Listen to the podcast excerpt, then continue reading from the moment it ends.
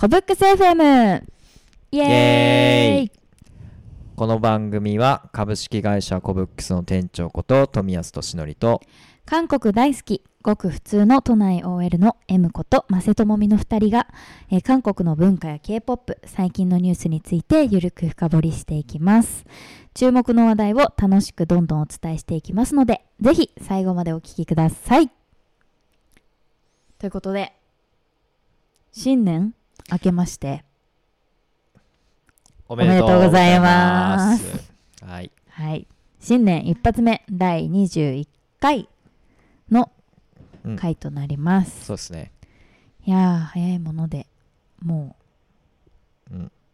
新年ということか。もう新年で。はい。はい。まあ、去年、あの、このコブックス FM を始めて、うんそうですね。まあ、気ままにゆるくうん深掘りしながらゆるく続けてきまして、はい。ありがとうございます。ありがとうございます。さあはい。すいません。ありがとうございます。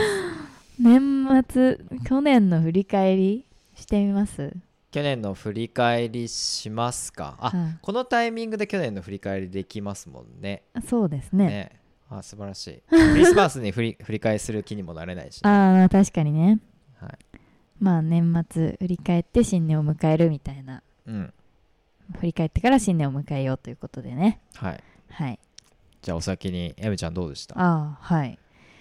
わあ、去年、2023年はう、ん。私が本当に本格的にちゃんと韓国語を始めた、あそうですよね。年。確かに。本当に、まあ、頭、1月ぐらいから、あ頭からやってね、うん、店長ともね、店長にも教えてもらいながら、はいはいうん、1年間、おおまあ、そうですね、気ままに、まあ、途中試験も受けて、確かに。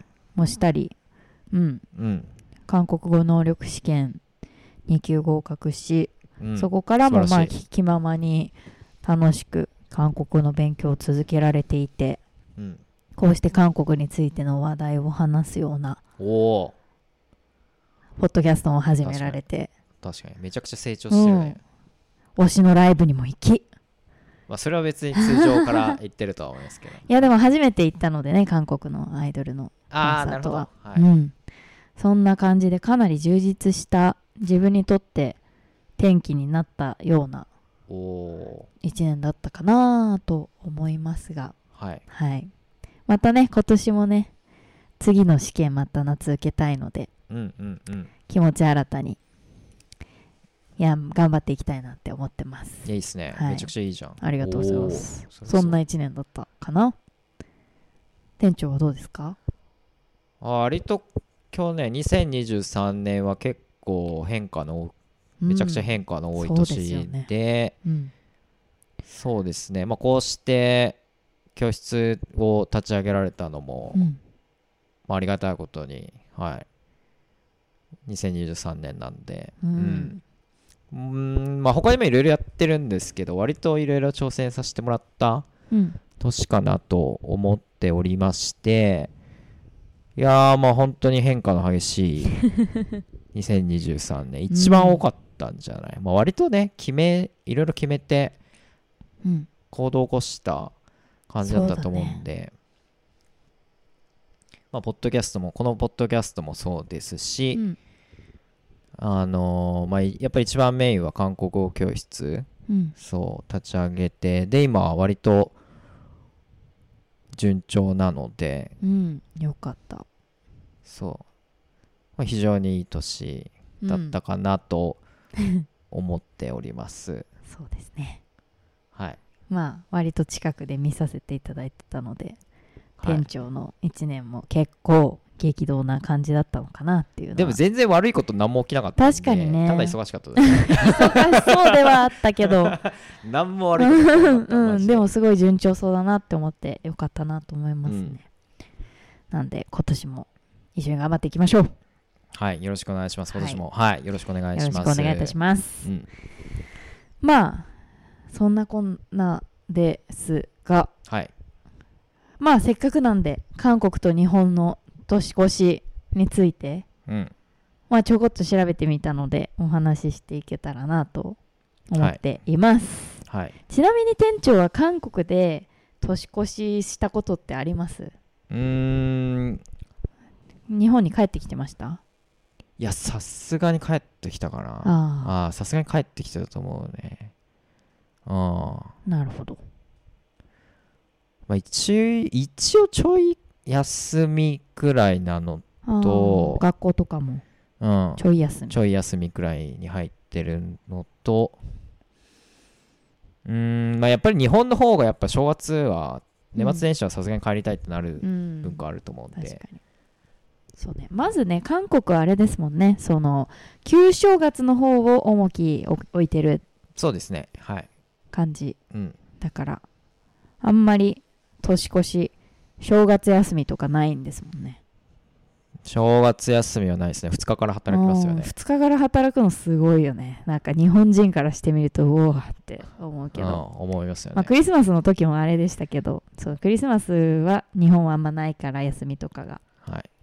その分年末に休みがある年末年始に休みがあるっていう感じ、かなと思いますけどそうですね。なんかね31日とかもお店休みのところとか多いじゃないですか日本って、うん。で1日2日休みで3日からとか3日まあ初売りとか、4 4日からとかまあ会会社さすがに休みたいっていう、ねそう。三が日っていうねそのなんか文化もね日本しか多分ないだろうし、うん。そうですね。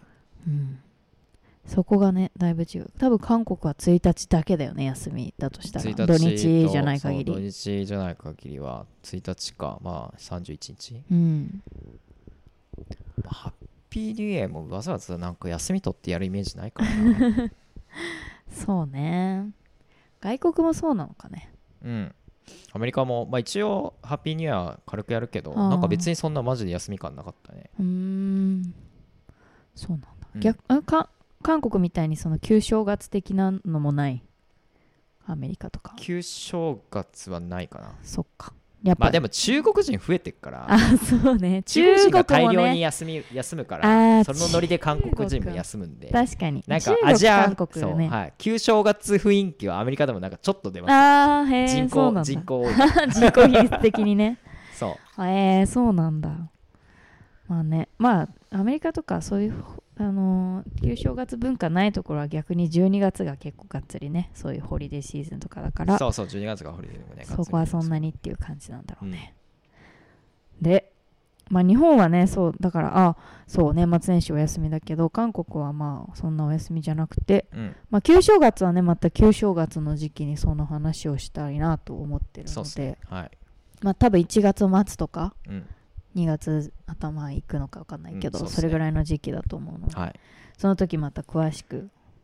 いやそっちの方が絶対めっちゃ楽しいそうだよね。ん。餅食いたいしね韓国もね。餅も食べたいし大量に、大量にその旧正月メニューがバッて出るからあ雰囲気もいい感じになるし。ー で私調べによりますと年末のねあのー日本だとなんだ年越しそばを食べはい。除夜の鐘年明けうん。初詣行って除夜の鐘鳴らすん？鳴らしに行ったことあります？ある。あすごいね。あるよ。わ私小さい頃ボーイスカウトやってておはい。まあ、今も一応在籍はしてるんだけどそのボーイスカウトのうん。あの拠点があのお寺だったのね。はい。そう。お。だからお寺でやっぱ年末ねなんか年越しの時間に結構そのうん炊き出しみたいなのとかやったり。めっちゃいい。そう。楽しそう。私たちのあのボーイスカウトの担当は、はい。あのその境内の中ででっかいうん。あの焚き火を作るっていう。めっちゃ楽しそう。あ寒いから、はい。そう焚き火を作る。へー。最近になるとその寺でプロジェクションマッピングしたりとかえー、めっちゃやってるね。でそこでまああのなんだ雑煮はあったかな？なんか豚汁みたいなあったかい汁物とか、うん。あ年越しそばもあるか。年越しそばとかあと甘酒とかをはい。売ったり、まあ、配ったりかなしていて。でまあ年明けた瞬間にお寺にお参りに来る人とかうん。をあの温めたりするっていうのにお手伝い年越し奉仕って言ってあって。うんなるほど。でその寺の中に鐘があったからはい。そのちょっと手が空いた隙に鐘鳴らしに行くかって言ってその鐘を鳴らしましたね。はいはいはい、はい、よく鳴らしに行ってました、へえっていう感じの経験はあります。ああいいっすね。そう。ちょっと日本式の正月も楽しみたいな、うん、楽しいよね。やっぱたいるよねその年越してすぐにお参りしたい人。私はそんなでもないから最近そんなでもないから寒いしと思って。えいるよねって？えそれ普通じゃないの？あれ？え深夜深夜0時にお参りにするあそ行っちね。ああなるほど。あそうそうそうそうそう。マジで12時になったと後のなってすぐに寺か神社に行く人ほたちって一定数いますよね、うん。そう。初詣とかの文化が多分そう。この間もそのキリスト教の話しましたけど宗教的にそんなないんだろうね韓国とかは。その他の国とかは。ハッピーニュハッピーなんか別に年ただ越すだけ。なんかあんまり別に本当にハッピーニューイヤーって音楽祭とかやってるとかそんな感じのノリじゃない？テレビがちょっと盛り上がるくらいじゃない、うん年末の歌謡祭したり、ね、結構ドライだよね。日本人からするとなんかちょっとドライすぎんと思うけどやばくない？うん。まあ逆にね旧正月とかがないからだないからまあそか、うん。そこでやればいいってなれば確かに2回もやらんでいいかってなるのかもしれないけど、そうですね、うん。うん。あとあれだろうねそのクリスマスのあの余韻を長く持てるそっちの方が、うん。それこそ日本だとクリスマスやってもうすぐ年越しだ。いやわあわあみたいな。もうなんなら我々もこれで切り替えてる。そうね。すぐ クリスマス終わったらすぐ秒速変える。門松。いやでもこの間見ました。めちゃめちゃ大量の門松が置いてあるあの街の中に、ま、あの置いてあるの。はい。見てうわもう門松の準備めっちゃされてるって思って。まあ別に正直さ 正月に合わせるのだそれでいいと思うけどね。まあまあね。もうクリスマス飛ばしちゃえばそうみたいな。そうしなくてもクリスマスリース飾ってた 家がいきなりしめ縄になるみたいなさ。うんもうもそう。うもうやめちゃえば、ね。そんな選んでもいいかもなっていううんありますけど、うん、そんなね日本はすごい一大イベントとなってる年末年始、はいでそう年年越しそば食べて除夜のいい鐘っすね。煩悩の数108回鳴らすっ108て言うじゃないですか、はい。なんかに、あのー韓国にも除夜の鐘を鳴らす文化があるらしいっていうのを情報入手しまして。どういうことやねんって思って。それはどそれはどういうことやねんって感じですね。確かに。しかもなんかソウルのえっとソウルにあるチョンノっていううん地区うん。に。市長とかあるとかね。チョンノさんが。ああ結構繁華街で賑わってる場所なのかな、はい。でポシン学っていううん。なんかなんだろうこれは。寺なのかな。寺っぽいね。うん。そういう仏閣系の建物がありはい。そこになんかなんだ？でっかい鐘が あるらしいんですよなるほでっかい鐘しかも国宝みたいなそういうしっかりとした鐘がありまして。どはい。でどうやらそこでえっと年越しの0時に鐘を33回鳴らすそうなんですよ。なるほど。そう。33回しかもなんかあの有名な人とかその何？し市長か？市長とか。うんあのソウル市長とかその年に活躍した有名な人とかが多分1回ずつなのかな。で33回鳴らすってう。ーいう、ん33回ってなんなんっていう。日本人からしたら確かに何の数字108なんじゃないの？煩悩じゃないの？って思って。はい。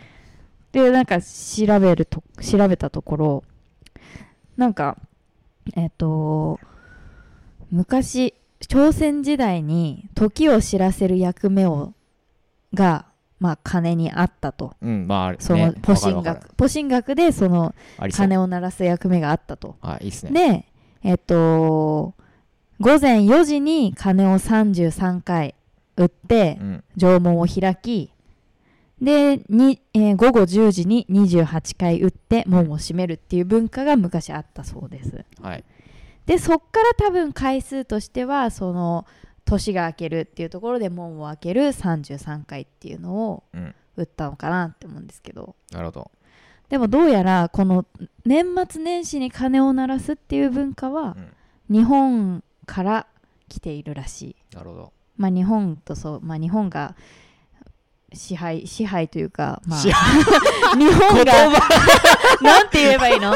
日本言葉や。日本がなんて言えばいい？し日本が韓国をちょっと支配してた時期支時配期時代。し普通に植民地時代でいいでしょそえー植民地。う植民地時代。支配してたなるほど。やばギリギリやな。ポッドキャスト燃えないからいいよ。日本が。やば。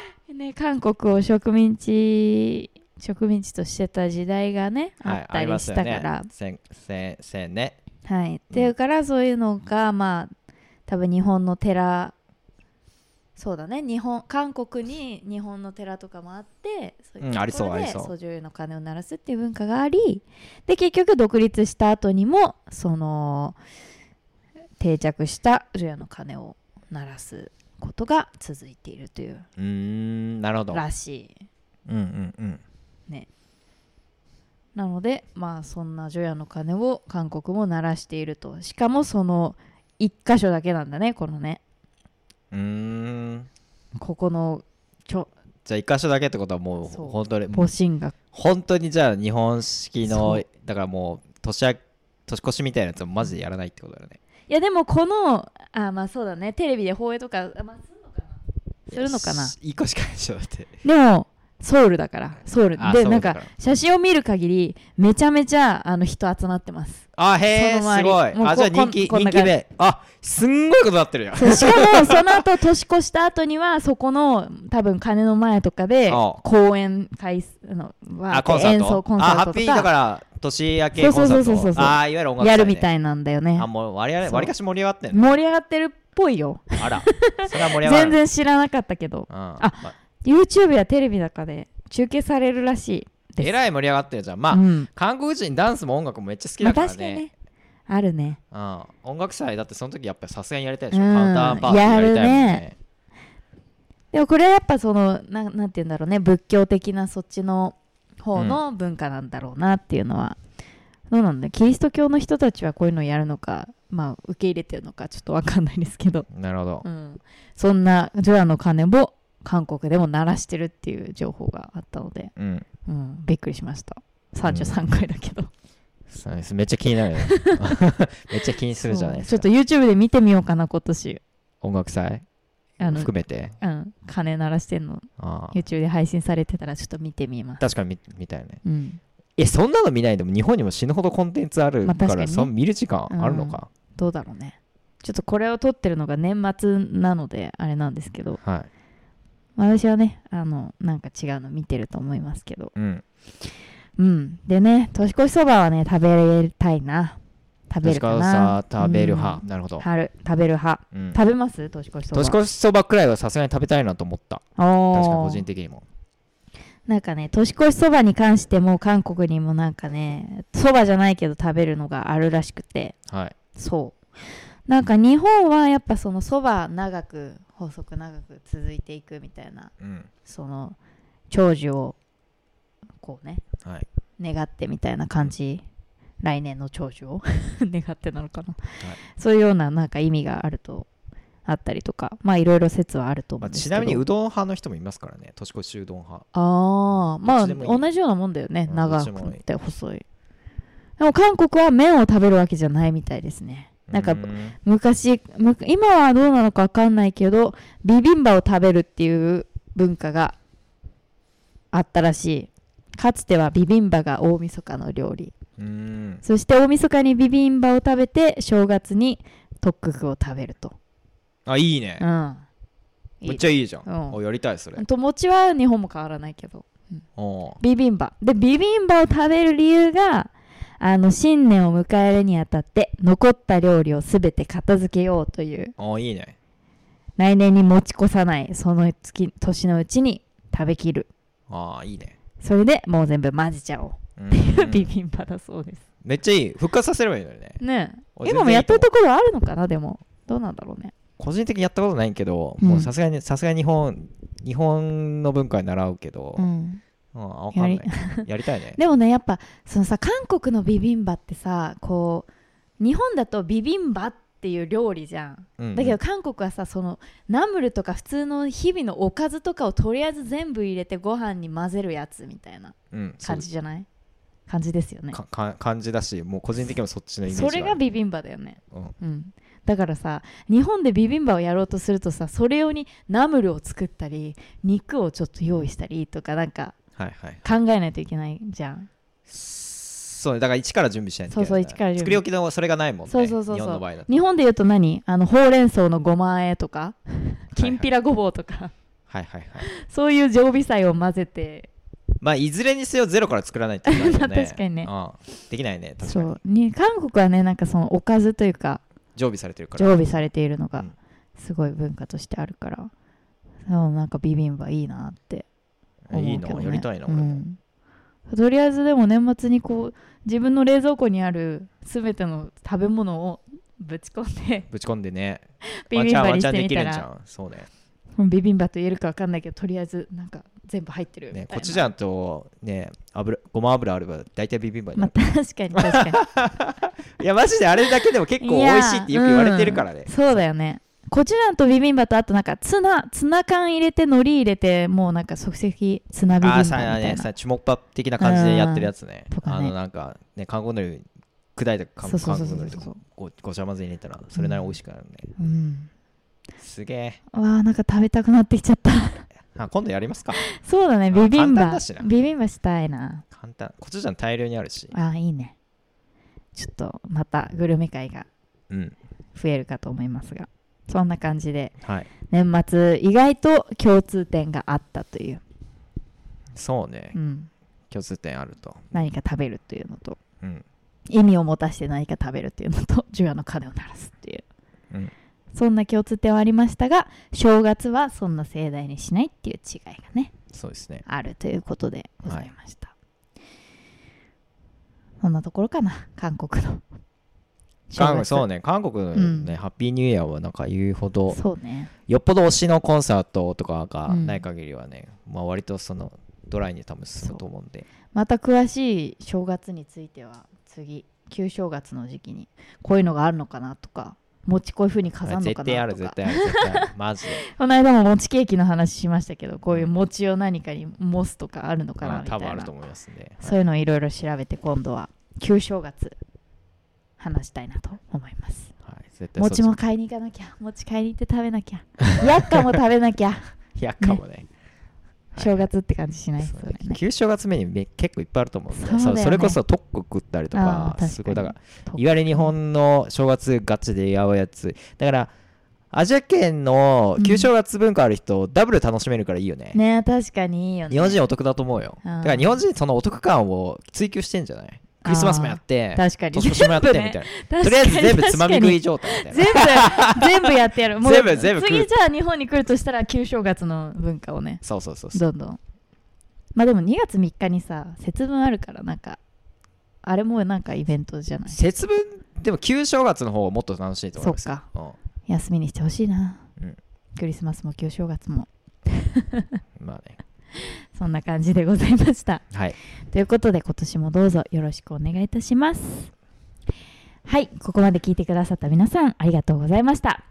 お正月これ食べるよとかあこううちのお雑煮こんな感じです。とかっていうのがあればぜひぜひコメント欄で教えてください。あの旧正月についてもなんかこういうこと知りたいとかあればぜひぜひ質問とかも送ってもらえたら嬉しいです。はいということでこのちゃんこの番組がいいなと思った方はグッドボタンとチャンネル登録よろしくお願いいたします、えー皆様からのメッセージは概要欄からぜひぜひ送ってください。お待ちしております。それではアンニョン。アンニョン。